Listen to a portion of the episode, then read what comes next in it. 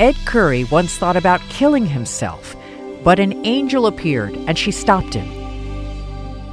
Since then, he plays the devil. Well, because I liked hurting people with hot peppers, you know, honestly. Currie has become wealthy growing and selling the hottest peppers and hot sauces in the world. How hot? Uh, world record hot. Eat it. It's okay. You'll be fine. I ate it, and I wasn't fine. I wasn't fine at all. Hi, it's Jane Wells, and this is CNBC Strange Success, which takes you behind the scenes of some of the weirdest businesses to meet some of the weirdest business people. I meet a lot of interesting characters doing these stories, like the crack addict who built a pillow empire, Season 1, Episode 1, the guy who stumbled into making lifelike sex dolls, Episode 8 last year, the man who invented fake testicles for dogs, Episode 1 this season, and the woman who became a professional cuddler. That was just last week. But when it comes to interesting characters, 55 year old Ed Currie is easily in the top five. He combines a southern modesty and devout Christian faith with an evil enjoyment causing pain. I would like it to have more pepper in it, but because uh, I want to really see people suffer. But uh, he created Puckerbutt Pepper Company in Fort Mill, South Carolina, a nearly $3 million a year enterprise growing 1,800 different varieties of peppers, mostly variations of the notorious Carolina Reaper. They go into his famous hot sauces, including one called The Last Dab. Ready? ready? Yeah. Okay. Last Cheers. dab. Cheers. Which I tried. Give me a minute. I don't. I don't want to throw up. You might need to. More on that later, and I don't even want to remember it. But before I let Ed tell the story of how he became the Guinness World Record holder for creating the hottest pepper, a brief explanation of why peppers pack a punch. A pepper's heat is measured in units on the Scoville scale, created by American pharmacist Wilbur Scoville in 1912 when he worked for a pharmaceutical company. He decided to come up with a way to measure pepper pungency. The scale measures the concentration of capsaicinoids in a pepper. The higher the concentration, the more Scoville heat units. Ed Currie took me into a greenhouse to explain where his peppers fall on the scale. How hot is hot? Uh, like jalapenos or 3,000 Scoville heat units. Uh, the mildest ones in this greenhouse are about 1.6 million Scoville heat units. So uh, you're talking about stupid hot. Okay, that's just what they are. How does it not kill you? Well, it, it's actually good for you. Uh, uh, what we perceive as heat is actually a chemical reaction uh, that's going on that our brain perceives as heat. There's no actual heat. Peppers cannot hurt you. He's right. The capsaicinoids in peppers activate messengers in your nervous system, which tell your brain you're being burned, even though you're not actually being burned. I repeat, you are not being burned. But your brain thinks you are, and it responds as if the flames are real. Some scientists believe peppers have capsaicinoids to protect them from being attacked by a fungus or destroyed by insects. And yet, the stuff does not bother birds who eat the hot seeds and then spread them around in their dung, which makes more pepper plants. Because nature is amazing. When the peppers hit your stomach, the same thing happens. The body reacts as if you've swallowed a burning charcoal, even though you haven't, and you want to retch and get it out of your system immediately. Remember the story a few years ago about the guy who ate a pepper so hot it burned a hole in his esophagus? The hole was not caused by the pepper, but by the violent vomiting induced by his body's reaction. For me and for most people, the heat usually starts down in your throat and then comes up into your face, and then you're just, you're done. You start, you know, the mu- mucous membranes start going, so snot starts pouring out of your mouth. And then the next day, Majority of people call it something like ring sting. Hence the name of the company, Puckerbutt Pepper. Ingesting super hot peppers can also produce terrible cramps as the capsaicinoids make their way further down your system. how long do, do they last? uh, depending on like uh, well one time nbc was down here filming and uh, they had me eat 14 reapers in, in about a three minute period And then I ate uh, something we call a giant reaper right after it, and then I ate some other peppers right after that, and then we did tincture. And I was on the floor in the bathroom about 45 minutes because cold floors feel really good when you're cramping up and sweating. Hard to believe these super hot peppers cannot kill you, but they can't. Believe me. Uh, unless, of course, you eat pounds and pounds of them. I mean, doing that with any food will kill you. Or if you put them on a huge, greasy cheeseburger and that ends up giving you a heart attack. The truth seems to be that super hot peppers could actually be good for you. Have these peppers saved your life? Because I read. Yes, they have. Explain uh, that. We have heart disease and cancer in our family. And uh, one of the things that I studied was the, the populations that have no indices of heart disease or cancer, unless they've been westernized, are all around the equator. And one of the five uh, things that you can standardize with those populations is capsaicinoids, and they eat them with every meal. The National Center for Biotechnology Information says capsaicin may help fight certain cancers and be heart healthy. And a 2015 study in the British Medical Journal said people who eat spicy food six or seven times a week had a 14% lower chance of dying in a given time period compared to people who do not eat any hot stuff. And a funny thing happens after you eat super hot peppers endorphins kick in. Well, the pain is temporary. I mean, I won't lie to you, eating a Carolina Reaper is like eating lava. It hurts when you initially eat it.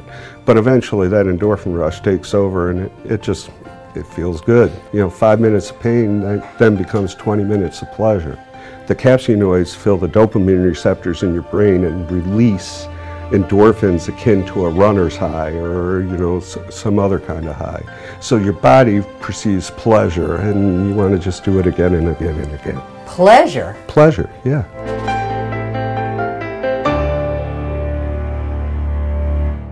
So, how did this happen? How did a guy who grew to hate his life learn to love it on a pepper farm? Well, first of all, his mother was a master gardener. She taught me how to breed uh, irises and lilies actually when I was younger.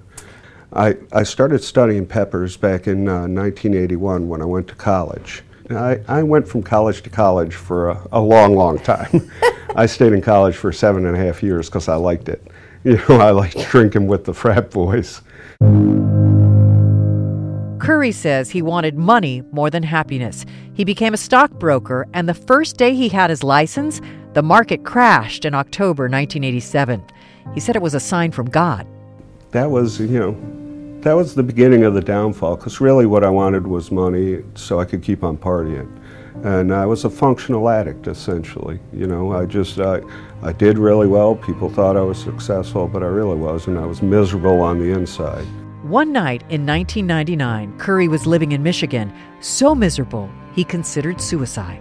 If there was a blizzard going on in Michigan, uh, I was living in uh, a town called Rochester Hills at the time, and I had opened up all the doors and windows in my condo, and I was letting the snow in, and I wanted to just end my life, you know, because I just had that hole, you know, that hole that all, all people in addiction know. Uh, and I saw this angel. It was a white apparition. And, Male, uh, female? Yeah, it was a female. And that apparition told me to go to a certain place. And I was like, oh, oh crap. And I packed up, I, I had a Camaro. This is a blizzard. I packed my Camaro up with a bunch of booze and drugs and guns. And I started, drove out into this blizzard to find this place. The angel somehow indicated that Currie should look for an actual sign.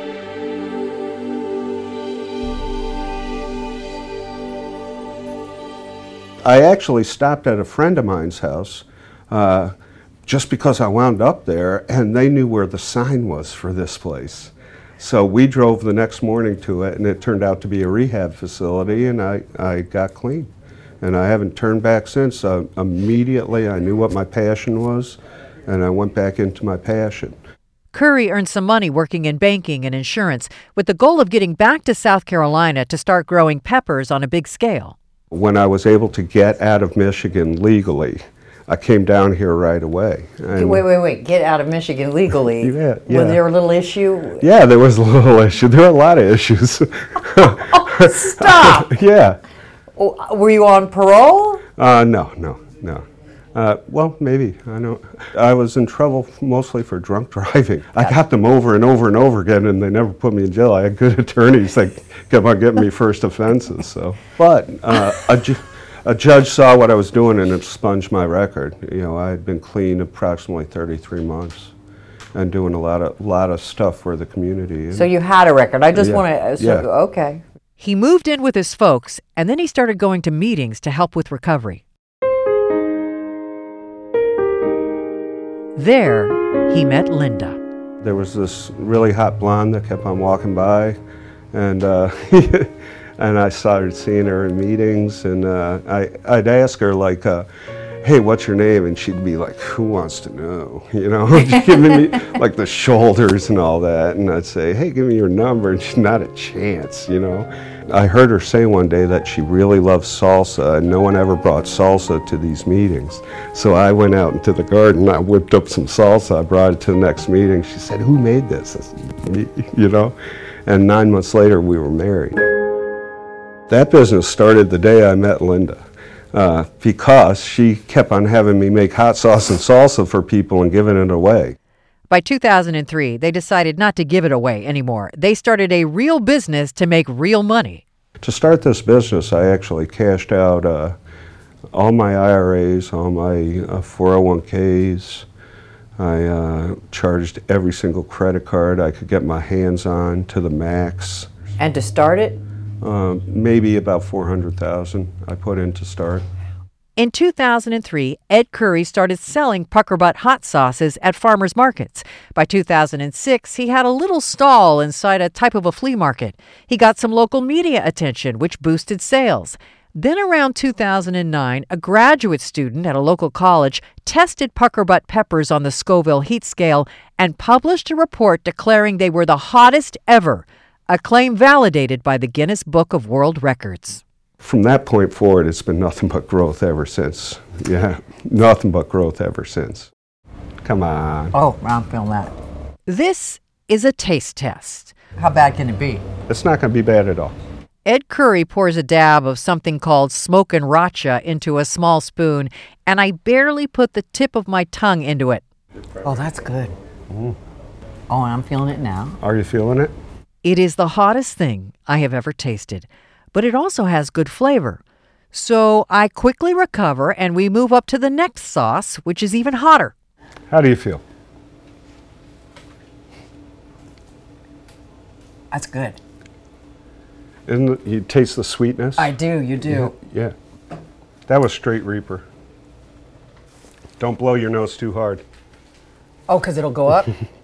The final test is his famous last dab sauce.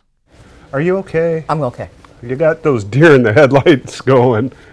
I'm out. Yeah. I'm out. It's pretty epic, to be honest. How did I do? I, you are a champ. You did better than any other news reporter that's been here. Better than Really? anybody. Yes, Better? really. Better.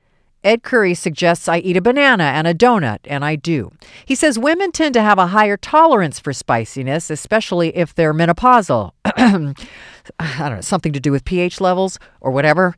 CNBC producer Nate Skid is with me, and he also tries some of the hot sauces, and he appears to be having a rougher recovery. So at this point, I'm very proud of myself. The heat of the peppers has subsided, and the promised endorphin rush kicks in. We leave Ed Currie's store and go to one of his farms. About 30 minutes later, Nate suddenly feels very sick. He goes back to our rented van to lay down. He's starting to feel the cramps Currie was talking about. And no matter what you do, you're stuck in the fetal position. Nate finally goes behind the barn to vomit. And I'm thinking, what a wimp. I'm fine. Then another half hour passes. I'm walking in the woods with Ed Currie near his farm, and all of a sudden, I can't walk. I can't move. I have to sit down on the ground in the woods right then and there. Then I have to lay down. I have cramps so bad I think I'm going to die. cramps which remind me of being in labor.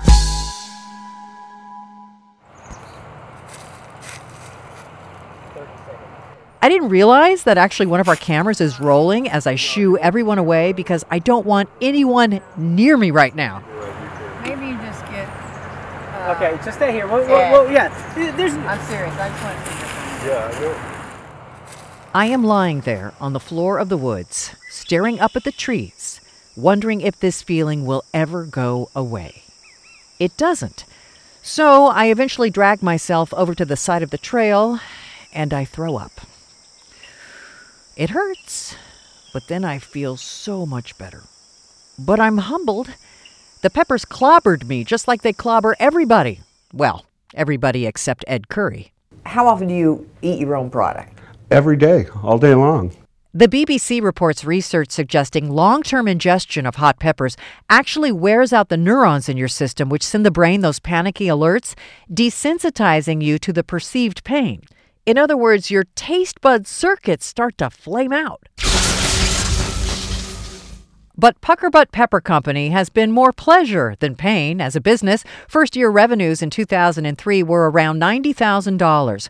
Current revenues are close to 3 million bucks. Last year, Currie estimates he had a half million pepper plants, and the company has over a dozen full time employees, plus more than a 100 contractors. A big boost came after Puckerbutt was asked to provide hot sauces for the popular YouTube show Hot Ones, where celebrities like Chrissy Teigen and Terry Crews are interviewed as they eat chicken wings with increasingly hotter and hotter hot sauce.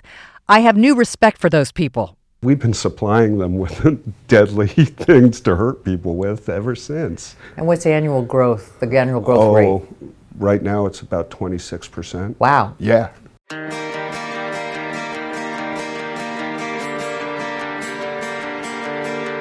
Ed Currie admits he's made a lot of mistakes, like ignoring a farmer's advice to put up a fence to keep out deer. And then one in one weekend, the deer ate all 35,000 plants right down to the ground. How much did that cost you? It cost me a lot of money, a lot of money. These days, Currie's business model has changed. He's now selling more product wholesale than retail, so companies or restaurants can have their own private label hot sauces. He's putting his Carolina Reaper powder on peanuts. There's Reaper in some delicious chocolate peanut butter cups, but mostly he continues to tinker with the genetics of his peppers, believing there is untapped heat potential far beyond the 1.6 million Scoville units he's hit so far. I've dealt with some botanists and geneticists who think that we can actually get a natural pepper up into the 7 to 8 million range. Wow. Wow. Why? Why not?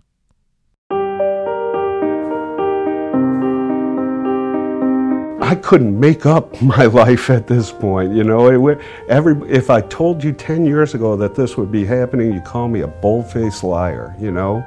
Making this company, growing these peppers, that has kept Currie clean and sober for 20 years with a wife and two adopted children. Ed Currie has learned there are much more important things than money.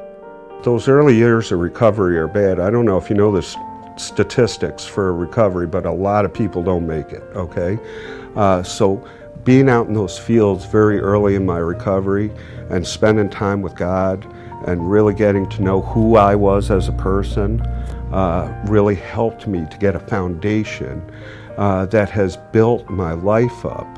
And uh, every single dream I've had, I've always wanted my own children. I've had a ton of relationships before I stopped drinking, all of them were failed. Okay, there. I thank God now that I never had children because it would have been devastating to their lives. I didn't get children until I grew up. Uh, I didn't get a bride that I could be a man to until I had some time where I realized what that meant. Because I had no idea what being in a relationship meant before then. I didn't get this business until I knew how to be a good steward of money. So, what do you think your purpose on this planet has been? Uh, wow. Uh, my purpose is to show that anybody. I'm getting goosebumps, you know, just thinking about. I can show that no matter how low in life you get, uh, there's always a chance to succeed. You just got to ask for help.